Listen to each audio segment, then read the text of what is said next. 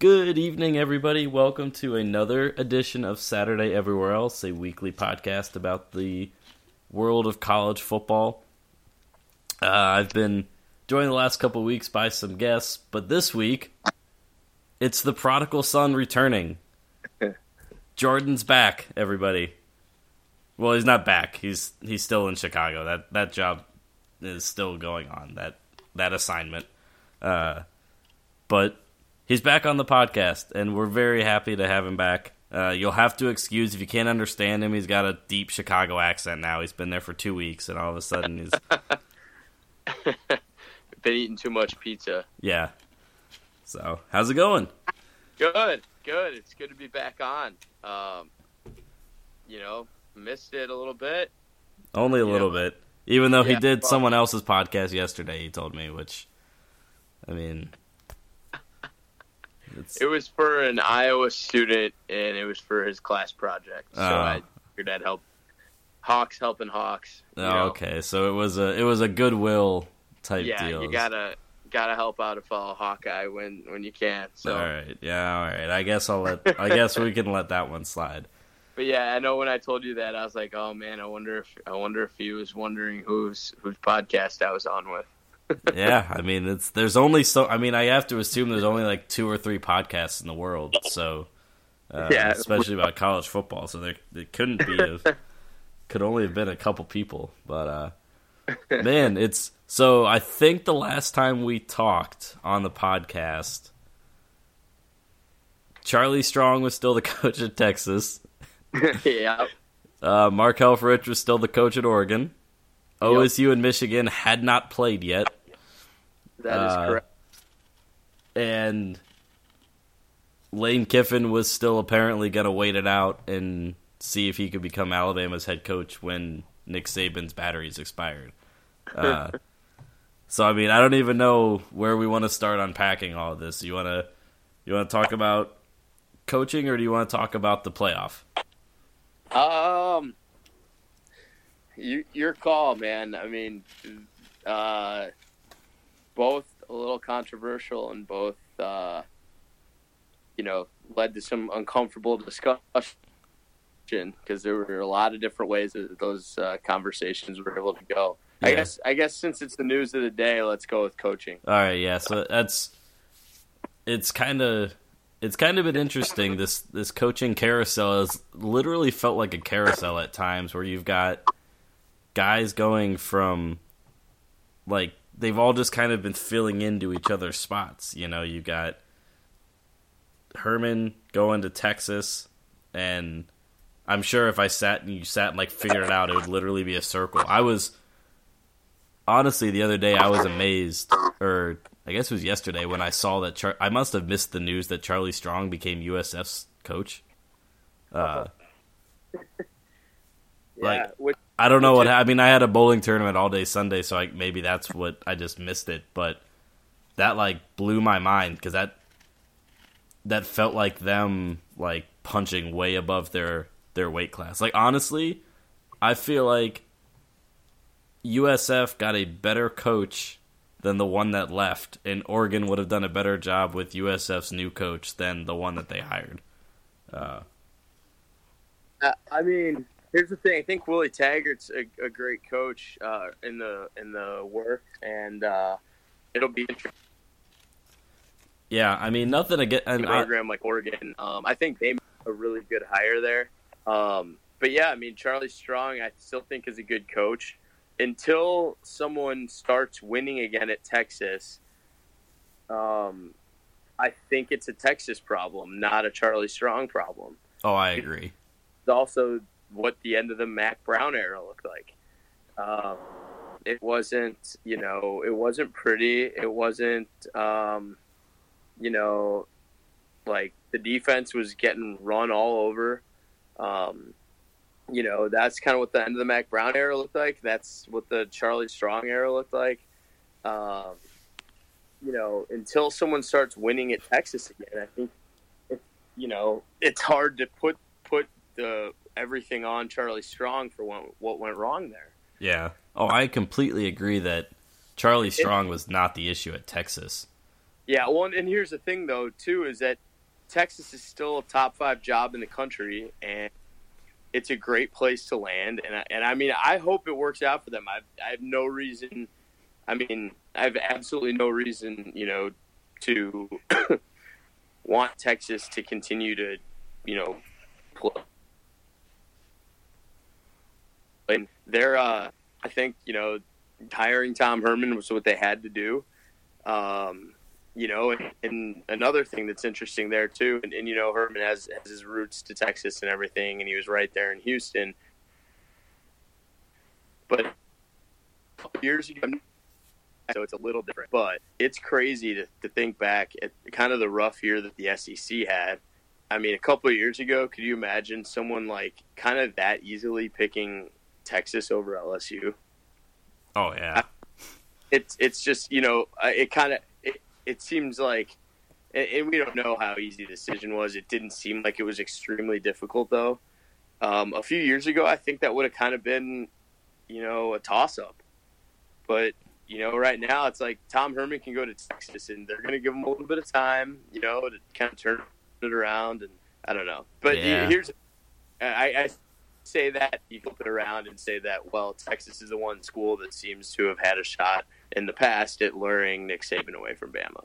So maybe you could have, you know, seen you know, the hottest commodity in coaching taking a Texas job. But it is kind of interesting to see someone go to the Big 12 over the SEC. You know, but like I said, you flip that around, and there is another side to that, which is the fact that it is Texas, which is different than just in the Big 12 job. You're not taking the Big 12. Right. I mean, there's Texas and Oklahoma, and then there's the rest of the Big 12. Tom Herman wasn't going anywhere else in the Big 12 over LSU. I mean, here's my thought about Charlie Strong and USF is 3 years ago, you know, 4 years ago, Charlie Strong would have never left Louisville to go to USF. Right? Right. So, yep. And I don't think Charlie Strong's coaching ability has atrophied what is 3 years at Texas. So in my mind, USF got a home run hire that they would not have been able to from anything other than a guy coming off of a bad situation. Yep. And I mean, it's, you know, I got nothing against Willie Taggart. I feel like Oregon panicked a little bit. Who was the guy that crap? Who was the guy that they supposedly were in on? And at the and he went.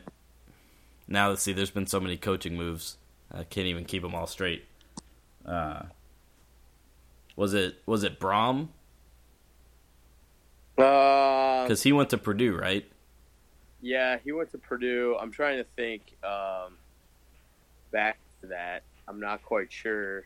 I just remember there was. I feel like it was Jeff Brom, where there was a coaching hire that. Like, as it was announced, it said that the reports came out that, like, the night before that Oregon had made a huge push for the guy, and he basically turned him down.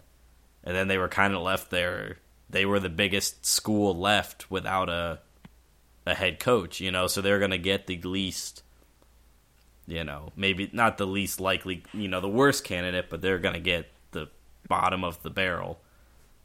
For coaches maybe of that caliber. So now you're panicking. It's like, can we hire Mark Helfrich back? Like, right. You know, oh, no. You know who it was? It was Matt Rhule. That's who. Okay. Yeah, because it was basically between Oregon and Baylor. Right. Which, that was I felt like him going to Baylor was a huge surprise, too. Yeah, I'm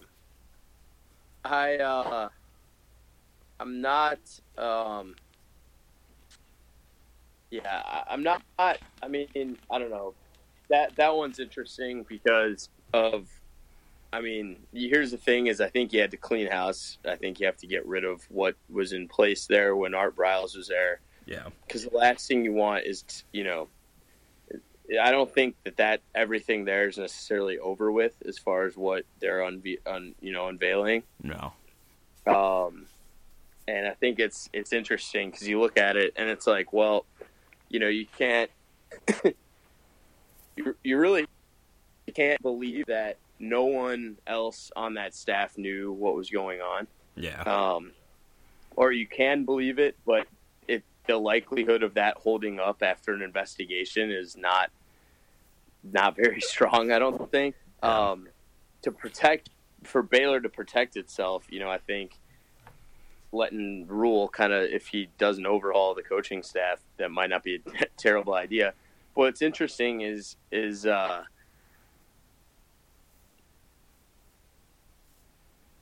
football, which I didn't watch a ton of Temple games, but when I did watch them, you don't think Baylor. Yeah. That was interesting because it's just a total contrast in style. Yeah. Willie Taggart down to South Florida. I didn't think Oregon when I thought South Florida, but I did think a lot of points, Right. They score a lot of points, and that's kind of what Oregon's thing was when they were in their prime. Yeah.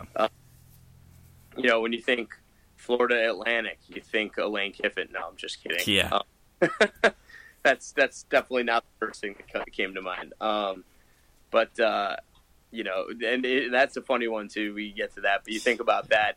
Florida Atlantic in the last decade has now had Howard Schnellenberger and Lane Kiffin as head coaches. I know. Which is crazy to think about, Yeah. They got Schnellenberger, obviously, at the end of, his career, so it wasn't a... And, the program was just starting up at that point. Right. Yeah. FAU's program is still relatively young. Yeah. The one thing... Anyway, the Oregon hire, is interesting. The one thing I thought was interesting with both Rhule and with Willie Taggart is that people kept making... I kept reading articles about the fact that neither one of them had ties to that part of the country. Rhule had never really coached in Texas. Taggart had only ever coached down in the South. He'd never really coached in the Northwest. And they were making the point that basically it seems like there's this belief that coaches need experience recruiting in a certain part of the country. And which I have no idea. I don't follow recruiting that closely, but that made the Tom Herman hire make even more sense. Right. So it's just, I guess it'll be another interesting thing to watch. Whether how well these guys are able to recruit. Rhule's got the added benefit, the added pressure of having to recruit to a school that is got all this stuff hanging over its head, and is not, Baylor is not a football powerhouse, At least at Oregon, you can kind of sell it on the history a little bit. That shouldn't be hard. Baylor was pretty average before Art Briles. So I think, which is a shame, because I really like Matt Rhule. I talked to Walks on the last podcast, so this was before he got hired, that he's the kind of guy I'd like to see at Notre Dame. But who was that? Matt Rhule. Yeah. I don't know. I don't know what's gonna happen with him at Baylor. I don't know what's gonna happen with Willie Taggart. Again, I hope it goes well, but here's the thing: is I think that Willie can make it work because he has a personality, which is something that I don't think that'll hurt you at all as Oregon's head coach. Having personality. Yeah. And he's a likable guy. He's very likable. That kind of gives. That helps. Mm-hmm. If the country can fall in love with a guy a little quicker, that at least helps the perception of the program. It's there's a lot. I don't know. There's a lot there to like. Yeah. Think about that hire, but. Again, what's interesting for both of these guys, Rhule and Taggart, is just it will be their first big-time job. And so you just kind of have to see how it all plays out. Yeah. And, they're both coming from schools that pretty much achieved their best, their most successful seasons under those guys. Yep. So, and just briefly because it just happened, today, which... I was literally walking to a meeting this morning, and I walked under a TV on the wall, and it had the breaking news Lane Kiffin thing, and I stopped and turned around and went, whoa, and one of my coworkers said, what? And I looked at him and just shook my head because he wouldn't understand. But just that, so I was talking about this earlier with someone. That's the kind of move. So, I mean, obviously Lane Kiffin has aspirations to get back into head coaching. And he either didn't feel like waiting for the Alabama job or was kind of told by Saban he wasn't just going to get it, you know? So he needed to go somewhere to rebuild his reputation as a head football coach. And, I mean, Florida Atlantic, I guess, just fell into, the Lane Kiffin experience. I mean, what's the downside for them, you know?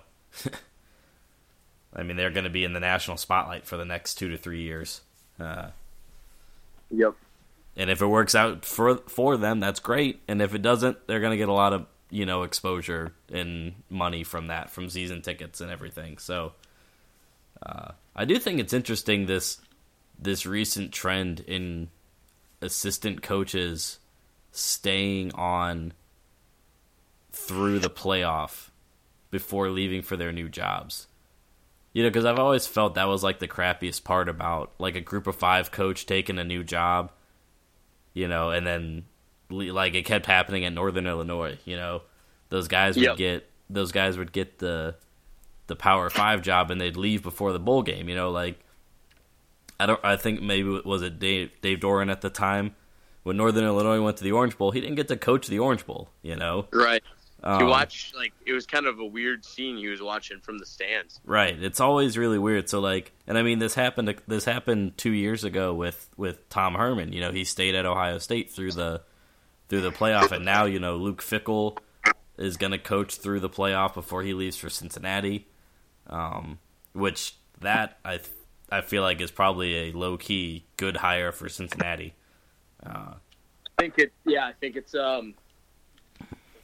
think for Cincinnati that was a little bit of a home run because some of the other names being thrown around for those jobs are jobs that guys that you could not picture staying. Yeah. I could see Luke Fickell staying at Cincinnati for a little while. And I mean, you want to talk about knowing being able to recruit the area. I mean, yeah. Here's the thing now is he's not going to get guys over Ohio State, and he knows that. What he can get are guys that are good enough to play at Cincinnati, right? That know. Oh well, hey, this guy, look at his Ohio State resume, because his Ohio State resume has weight inside that state now. The second tier of Ohio football talent is very rich, and I mean Cincinnati especially has got a lot of talented football players. So being able to recruit the state well, and I know I read something he's gotten some recognition as being a great recruiter, on a national level. So I don't think he'll be trotting out 85 state of Ohio players, but I think he's going to be a lot. He's going to turn out to be a very good hire for them. I mean, because his one head coaching season was just an impossible situation. I think, you can also look at the improvement of the Ohio State defense under as well. Yeah. I mean, he once he really got to be the coordinator and kind of was able to, where it was clearly his defense and, he wasn't just a year removed from being the interim coach. I mean, their defense – it was kind of just insert talented player here, and they knew what to do, where to go, and they were going to make big plays. And I mean, a lot of those, everyone keeps talking about the Ohio State's, epic draft class, and I mean, about half those guys were defensive players. A lot of them were. Yeah, he did, and I mean, I think it says something that when Urban came in, he was pretty much given carte blanche to do whatever he wanted, and he decided to keep Luke Fickell on as his defensive coordinator, even though it could be weird because he was, you know, from the old, he was, well, yeah, I mean, but he was from the old regime, and yep. you know, then he was the head coach, and you know, I think he only stayed because he had pretty much coached nowhere else other than like a 2-year stint in Akron, I think. But anyway, so the point I was trying to make before that was, you know, just because, so like Fickell this year, and they said today, Lane Kiffin, he's going to stay at Alabama through the playoff. It's just, it's interesting that, you know, these group of five, I always assumed that the reason these group of five coaches left early was because the school's like, oh, you can't miss that time in recruiting, you know? Right. But somehow these coordinators have the power to say, you know what? We can wait we can wait 3 or 4 weeks. It's just, it's interesting. And I wonder if that'll maybe open the door for, you know, a group of five coach to maybe say, you know what? I want to see this through, you know, it's already crappy enough that these guys sit in these parents' rooms and talk about, you know, the kid coming to school with them for 4 to 5 years, and then they leave after 1 or 2, you know? Yep. Yeah. So it would be nice to at least let them finish a season. Here's the thing, though, with Kiffin and with Fickell, is that they're both basically, by accepting the jobs they're going to, they both are... I mean, they're not going to be competing for realistically for a spot in the college football playoff. Their new jobs. Yeah. So I can see them from a personal standpoint wanting one last taste of it to kind of remember what they want to get back to, you know, at some point in their careers, because that's the unfortunate thing about what the playoff has done as far as, you know, what it's done to the group of five. You know, it's virtually made them irrelevant. You know, you get a New Year's 6 spot, mm-hmm. but even had Houston run the table this year, had they not had the season they had before that, they probably wouldn't even been in the playoff discussion. Yeah. You know what I mean? Like, yep.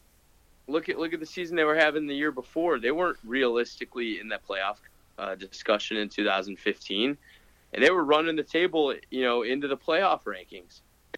Yeah. So it took the year before, they had to have that kind of year to get the hype going into this season. And even then, you know, I mean, they may have gotten in, but I mean, it would have been hard to put, you know, especially the way USC is playing at the end of the year. I would have had a hard time putting a undefeated Houston team in a playoff over a one-loss Washington team. Oh, yeah. With one loss USC. You know what I mean? So, I mean, you know, if these coaches taking group of five jobs, I mean, some of them I'm happy for because it seems like the right thing, and some of them I'm just like, you know, all right, I guess you're going to, you know, you kind of just need to prove something here. Like with Lane Kiffin, I think maybe the feedback he's getting is that he just had to, you know, it's pretty obvious that he had to prove, he has to go somewhere where he can just prove that he can be a head coach again. Right. Well, I mean, I think he needs to prove he can. Bull's gonna take a gamble on him. Yeah, he's got to prove he can control it. I don't want to say like control himself, but I mean operate without the overwatch of Nick Saban. You know. Well, right, and operate as the face of a program and not a coordinator. Right. He's a great coordinator. He's not been a great head coach. Yeah. You know, and so I think he just needs to prove that. Now, the tough thing with there is you look at it, you're kind of like, well, I mean, that's not necessarily like a guaranteed success place, you know, Florida Atlantic. No. I mean, it's not like it's he's not guaranteed to succeed there. And you wonder if he doesn't succeed there, will – but maybe he's, you know, proven in some capacity that he could be a head coach, you know, but like maybe he's, you know, run the program more smoothly, you know, and stuff like that. And they just simply don't have the talent to win games. You wonder if a school is going to take a gamble on him because if it doesn't go well at Florida Atlantic, it's hard to believe that Lane Kiffin's not going to just end up as an offensive coordinator somewhere again. Yeah, and I mean, it's not like, you know, normally you'd think that in a normal situation, he would kind of be able to recruit the state of Florida and, you know, the South at the Group of Five level and kind of dominate it. But now you've got, just in the state of Florida, you know, outside of having to recruit with Florida, Miami, and Florida State, you've got Charlie Strong at USF, you've got Butch Davis at FIU, yep. and Lane at Florida Atlantic. So it's like there's going to be so many recruiting battles for those players down there. It's not going to be easy for him. And how about the head coaches across the state of Florida now? Mark Richt at Miami, Jimbo Fisher at Florida State, Jim McElwain at Florida. I know McElwain isn't as proven as Richt or Jimbo Fisher, but he's had Florida in the SEC championship game 2 years in a row, and he's been at Florida for 2 years. Yeah. You know, and then that's just the Power Five, and then the Group of Five are the guys you just rattled off: Charlie Strong, Butch Davis, Lane Kiffin. Right, who all had Power Five coaching jobs within the last 5 years. I mean, yep.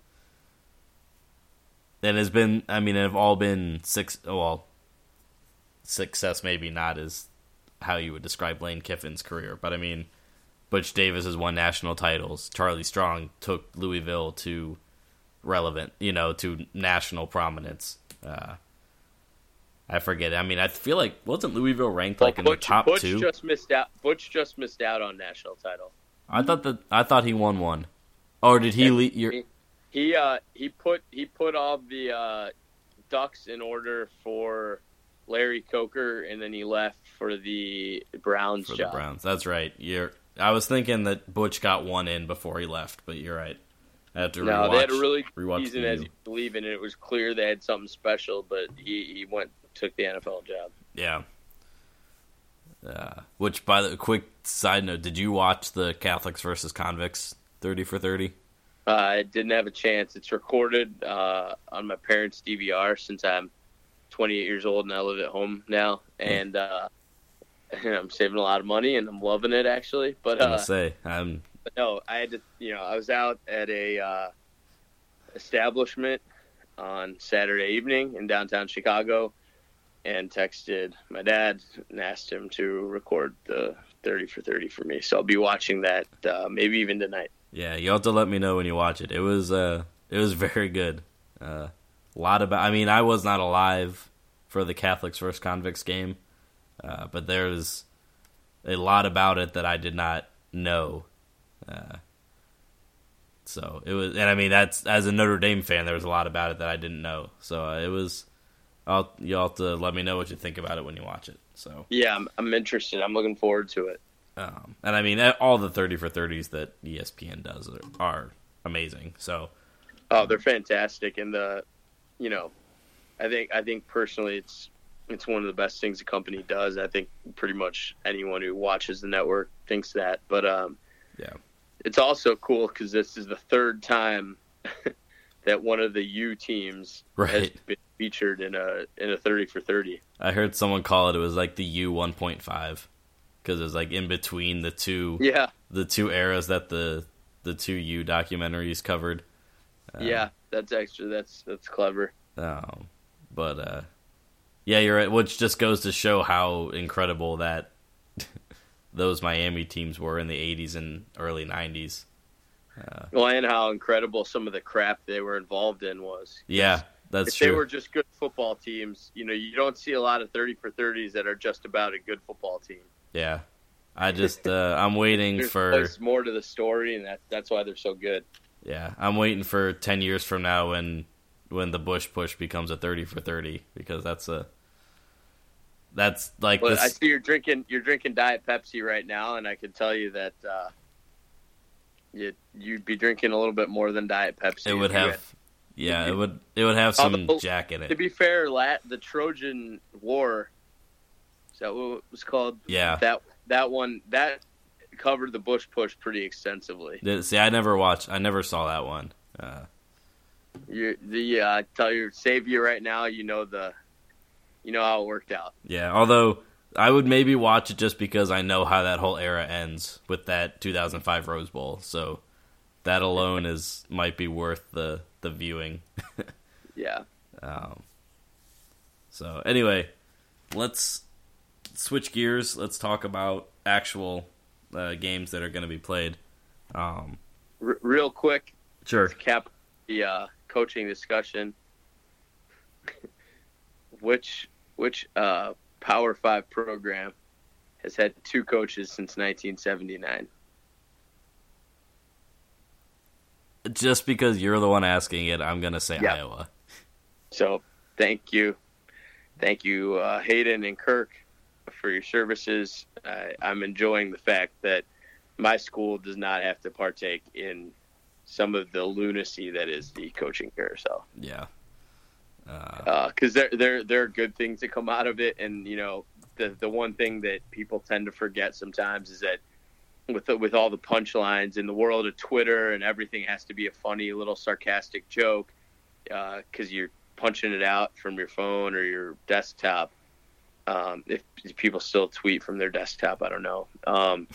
One thing that gets lost is, a lot of times these are people losing their jobs. Right. And a lot of people say, oh, well, it comes with the territory and these coaches get paid out so much. Well, tell that to the grad assistant who is on staff. Tell that to the low-level assistants on the staff who are now searching for a job. Yeah.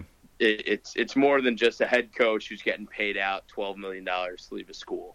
So that is the one thing that I think sort of gets lost sometimes in the shuffle with this world we live in of everyone having to have the next funny joke on Twitter. There's a lot of things that are made at the expense of people losing their jobs. So, let's get on to the playoff discussion. Yeah. So I'm curious let's go back in time to Saturday, or I guess let's say Sunday after the championship games have been played. Were you on team Penn State or team Washington for the last spot? Or Ohio State, I guess. Oh, Washington. Okay. I was too. I was just... I don't think I had ever talked to you about that, so I was just... I had a feeling that's where... I get Penn State fans' arguments, and it does kind of stink that they won the Big Ten and didn't get in. The one thing people that were arguing for Penn State tend to forget is that they lost two games. Yep. And as we've said many times... On the flip side of that, Michigan, I understand what Michigan did to Penn State.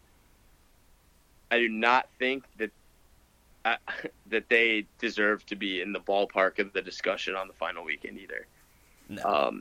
And if Michigan had a different looking helmet, there's a good chance that they would have been probably closer to 10 than 5. Yeah, I mean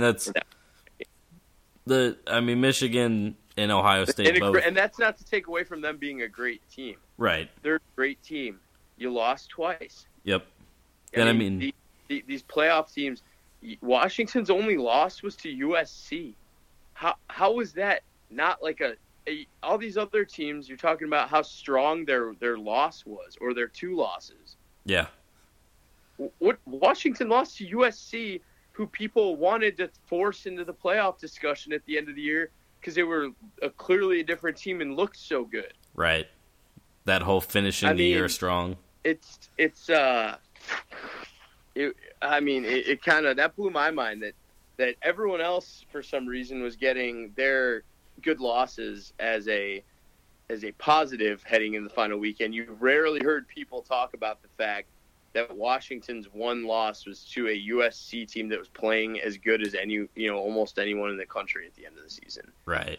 They won the Pac-12. They absolutely throttled Washington State, which many people, including myself, thought could be a potential hiccup for them.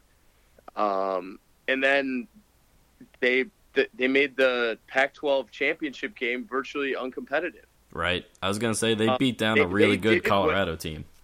Right. Other than one loss to a team that's playing in the Rose Bowl, they did what everyone asked them to do pretty much all year long, which was if your schedule doesn't look that impressive, you got to beat the hell out of these teams. Yeah. And they were absolutely throttling everybody. Yep. I almost feel bad that Chris Peterson's a great guy, and I haven't encountered a ton of Washington fans. I'm sure Walks would have a different opinion of them. Mm-hmm. They seem like pretty good fans, you know, because they've stuck with their team through, you know, a lot of years that didn't look like this. Yeah. I feel bad that they had to sweat out that last weekend the way they did. Yeah. Quite honestly. And here's the thing. It's not to say that, like, Penn State and Michigan, you know, Michigan I had a hard time with because they lost twice and they weren't even in the conference championship game. Mm-hmm. Like, Penn State and Michigan, like, yeah, like, they're great teams. And maybe I don't think the playoff needs to expand to 8. Maybe we're talking it needs to expand to 6 because this year would have made perfect sense for 1 and 2 to have a bye and 3 through 6 to play each other, you know, because really – a lot of people woke up on that Sunday, selection Sunday, feeling like whatever the committee decided, there weren't going to be right or wrong answers. And there were really mainly just 5 teams in the discussion, but everyone and their mother seemed to want to see Michigan in the playoff, despite yeah, you know, Michigan pretty much lost their way out of the playoff because they almost seemed predestined to be there based off of what people wanted to see. It was, I don't know, it was just kind of interesting. You know, I think this year a 6-team playoff might have worked. If it ever expands, I don't think it should expand beyond 6 teams. Yeah, I mean, that's... I mean, in all reality, too, this kind of got lost in it. I mean... You're playing Alabama. I mean, it's tough to see anyone even beating Bama. Yeah, I mean, yes, that's. So, I know that's not the point, but at the end of the day, it's you're doing all this for a date with Bama. Now, I mean, I hope Washington hangs with Bama. That'd be great to watch. And it's weird because this is such an intangible and almost seems like a lazy way out of explaining it. Things have been so easy for Bama this season. Yeah. It's almost been to the point where you're like, all right, well, I mean, they should just be able to win the whole damn thing. Right. But it's never that easy when it's supposed to be. So that's kind of the one thing that has me curious. And honestly, like, I mean, Washington still feels like they have a lot to prove to everyone after the way they had to sweat out that final weekend. I mean, in part, well, so part of the reason they're going to be that team with the chip on their shoulder, and you know, as long as they stay within themselves, I think that you know they'll be able to hang with Bama for a little bit. Yeah, I mean, and part of the reason why they had to sweat that last week out is because they had the unfortunate circumstance of their out of conference schedule being horrible, and I mean, to the people that I just want to say this too, like a lot of. Probably the biggest argument that people were making for Penn State, other than the fact that they beat Ohio State and won the Big Ten, was that their out-of-conference schedule was at least not, you know, horrible. It wasn't what the 120-whatever ranked out-of-conference schedule that Washington had. And people kept saying, oh, if Penn State had played Villanova instead of Pittsburgh, they'd be in the playoff. And the reason Ohio State was being considered, even though they didn't even win their division, was because they went and played Oklahoma on the road and beat them bad. If Ohio State, instead of playing Oklahoma on the road, had played Miami of Ohio at home, they would not have been in playoff discussion, I don't think. No. Because they wouldn't have had their signature win would have been against Michigan, which would have then... it's a good win, but it wasn't as good as maybe originally thought. Well, and then you would have had a say at that point, say Penn State somehow had one loss, right? You know. Well, and the other thing too is you look at it last year, Ohio State. What was their tough non-conference game? I don't think they really had one last year, unless I'm mistaken. You know? I don't remember. I don't think. Did they play Virginia Tech last year? Yes, that's what it was, at Virginia Tech. And, you know, that wasn't the toughest game in the world last year. Now going to Blacksburg isn't easy, right? But it was using that Virginia Tech game as like an argument for a strong point on Ohio State's schedule last season. Look at what happened. They lost one game. That team they lost to ended up winning the Big Ten championship game. Right, and they got the playoff over Ohio State, and then you got Iowa in the playoff over Ohio State in the Rose Bowl. Right. Yeah, because you're right, because they didn't have that big signature win that they could point to say, hey, look, we can clearly, you know, we kind of lost in, you know, a last second fluky way to Penn State, and we've got this great out of conference win, which looked better and better the later the season went on, because Oklahoma turned out to be really good. You know, they turned their season around, I guess I should say. So I guess I'm hoping that the lesson that athletic directors take from this is you still need to schedule good teams in out-of-conference play, but you have to win. That is the crux of everything. Your arguments become so much stronger when you win football games. It's when you lose them that you have to start making these stupid mind-bending leaps of logic to try to justify your position when you're really just in a muddle with 10 other teams who can make the exact same argument. It is just so much easier to... Well, it's not easy to win, but that it makes everything you do that much easier if you just win the games on your schedule. That's what Washington did, you know? Yep. They went out, they won, they couldn't control the fact that they had an FCS team, and I'm sure when they scheduled that Rutgers game, they might have scheduled that Rutgers series back when Greg Schiano was Rutgers coach. I mean, sometimes that's how far ahead these things get scheduled. I don't actually know. But no one could have predicted Rutgers would have been the train wreck that they are today, you know? And, you know, so if you're Washington, you say, oh, well, crap, that sucks. But we go out, but, you know, they went out and beat everybody, but they weren't started to take seriously until they got into Pac-12 play, and they beat Stanford, and they beat Oregon, who, granted, neither of those teams were very good, it turns out. But it's not like Washington started the year 3-0 and everyone was, like, shouting their praises because they beat Portland State and they beat... you know, Rutgers and Idaho, you know? Yeah. So it's not like that was, you know, that was never an argument for them. It was just, okay, they got to keep, it was like, we're going to look at you with slight trepidation because you haven't really been tested yet. But once you start being tested, they kept passing test after test until they slipped up against USC, but they recovered and they went out and destroyed the rest of their schedule, you know? Yeah, well, and the other funny thing, too, is what, Stanford ended up 9-3? Did they? Yeah. Yep. So, I mean... They finished right behind Florida. That was another thing no one was talking about. Stanford ended up with a decent record. You know, they weren't as good as they were the year before. McCaffrey didn't have the season he had the year before. But, I mean, it's not like they were terrible. Right. You know? Yeah, so... I think in general the Pac-12 was originally thought of as up, and then it kind of tailed off towards the end to the point where Washington was the only, you know, really good team. There were a lot of, like, good teams, and then there was one great team and a bunch of really good teams, you know? Yep. Because, like, Stanford, Utah, Colorado, Washington State, USC all kind of ended up in the good but not great category by the time the season ended. So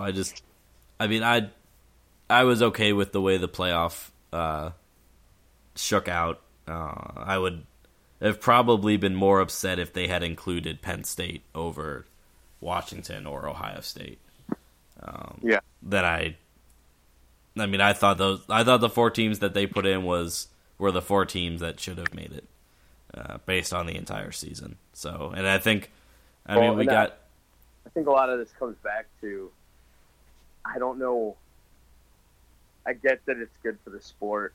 The committee shoots itself in the foot with their completely inconsistent explanation of the criteria.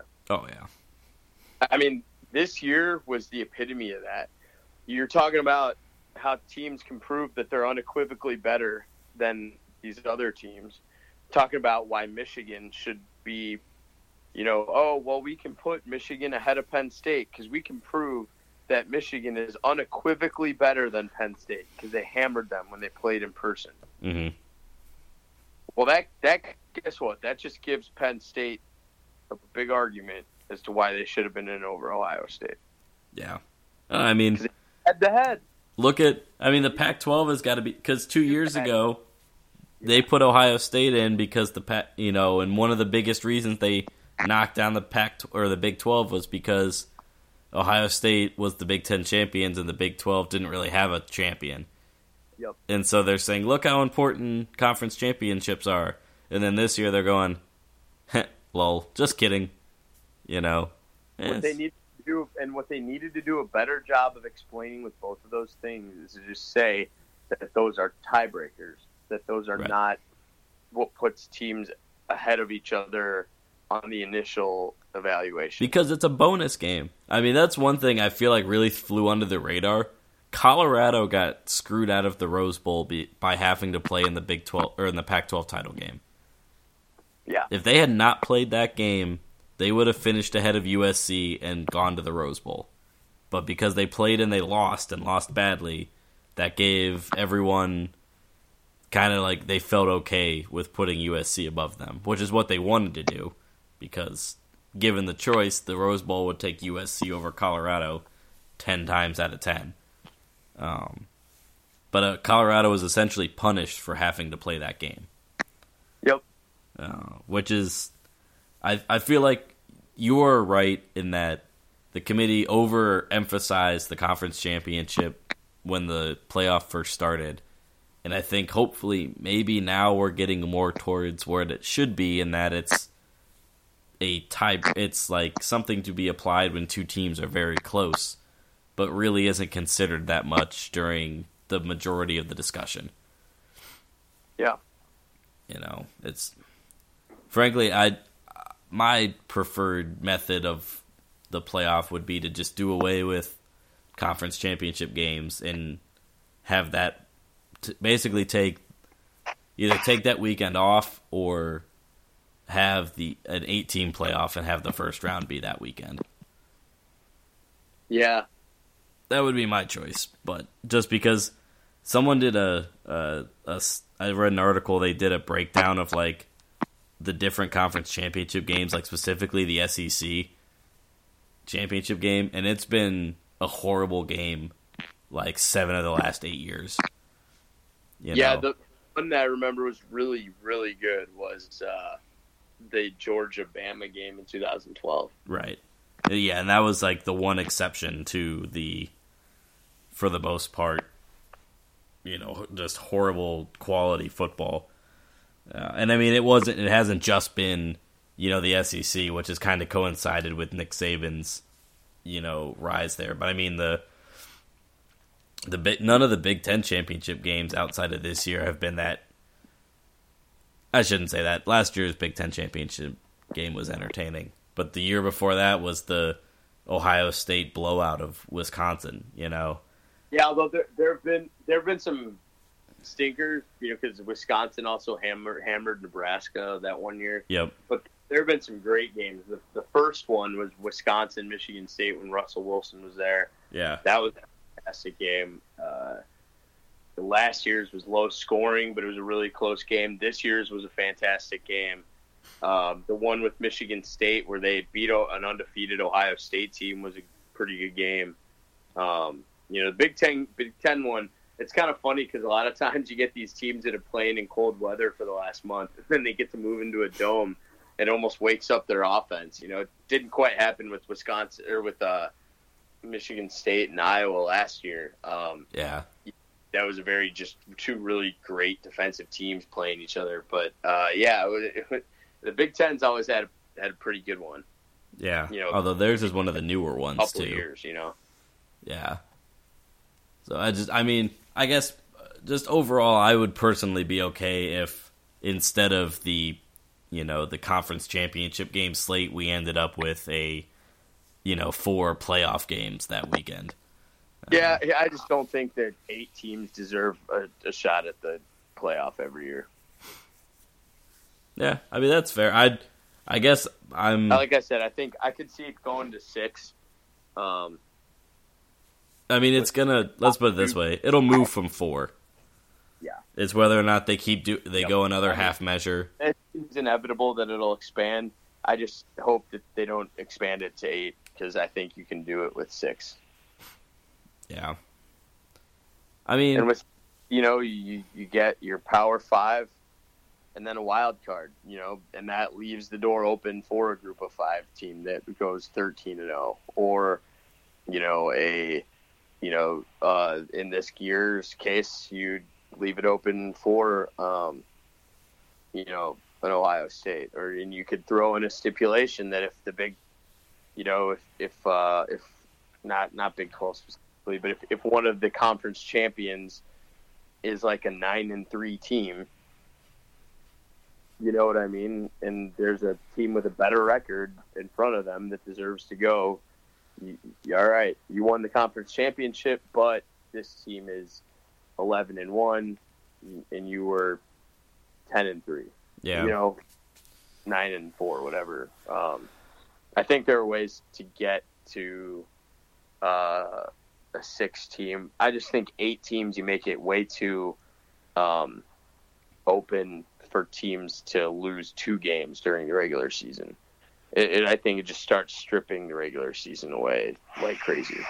Yeah, I mean, and I know that's always going to be like the biggest argument, but I mean, in my perfect world, in an 8-team playoff, the first round is played at home sites.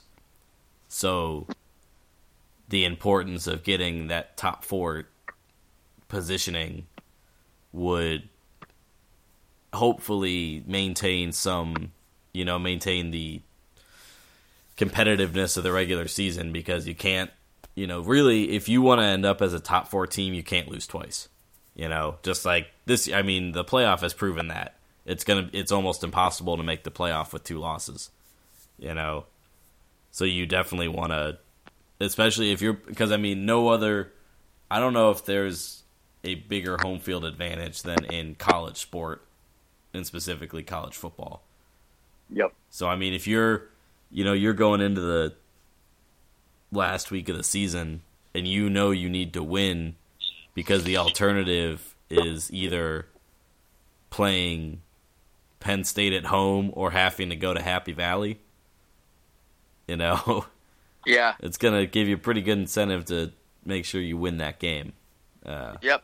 Yeah, no, I see that argument. So, but I think they got it right. End of the story. I think they got it right this year. This year, yes. And I mean, most years they... Now, I mean, I would have loved to see 2 or 3 of the 4 teams in there from the Big Ten. But, just as fan of the conference. But in all reality, I think they got it right. Yeah. And I mean, that's... In my mind, I mean, just as a college football fan, my biggest concern with all of this is I just want to see good matchups, Right. The very nature of playoffs that we as American sports fans love does not guarantee that the best team is always going to win, We love the Cinderella team, which by definition means the best team is not winning, Over the course of a long season, you can usually tell who the best team is.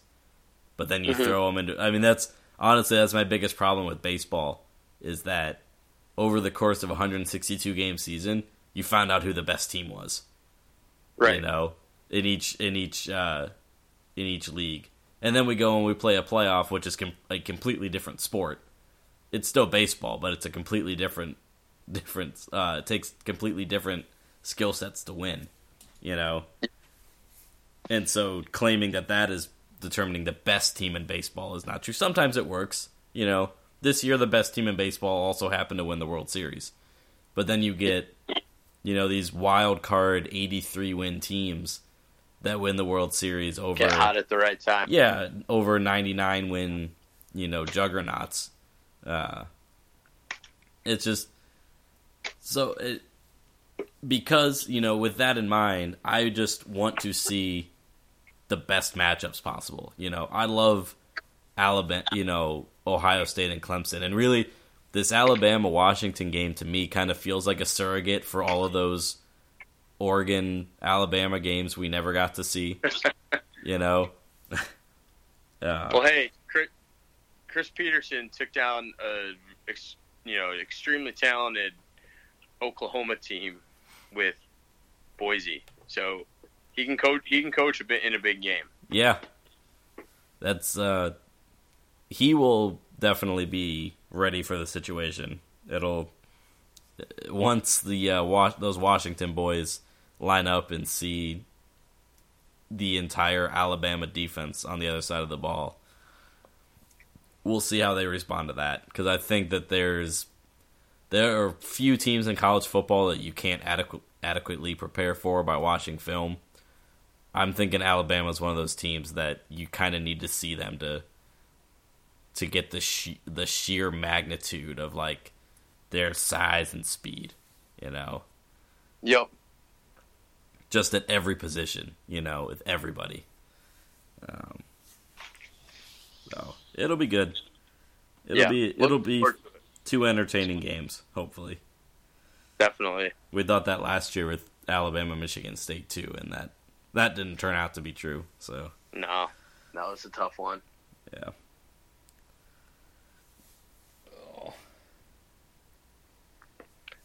Well, it's fun being back on the podcast. I'm glad you're back. I might have to see about bringing home the recording equipment when I go home, so we can talk again during bowl season. I got some predictions and stuff next week. Yeah, we've got. How many bowls are there now? Like 50 bowls. There's. Some, yeah, too many. There is too many. It's, when you're sorting through which 5 and 7 teams are getting the invite, there's too many games. Yeah, which is a problem with the system completely, but it's because it's too easy to create a bowl game and no one cares about. Yep, and it just puts a financial burden on the school.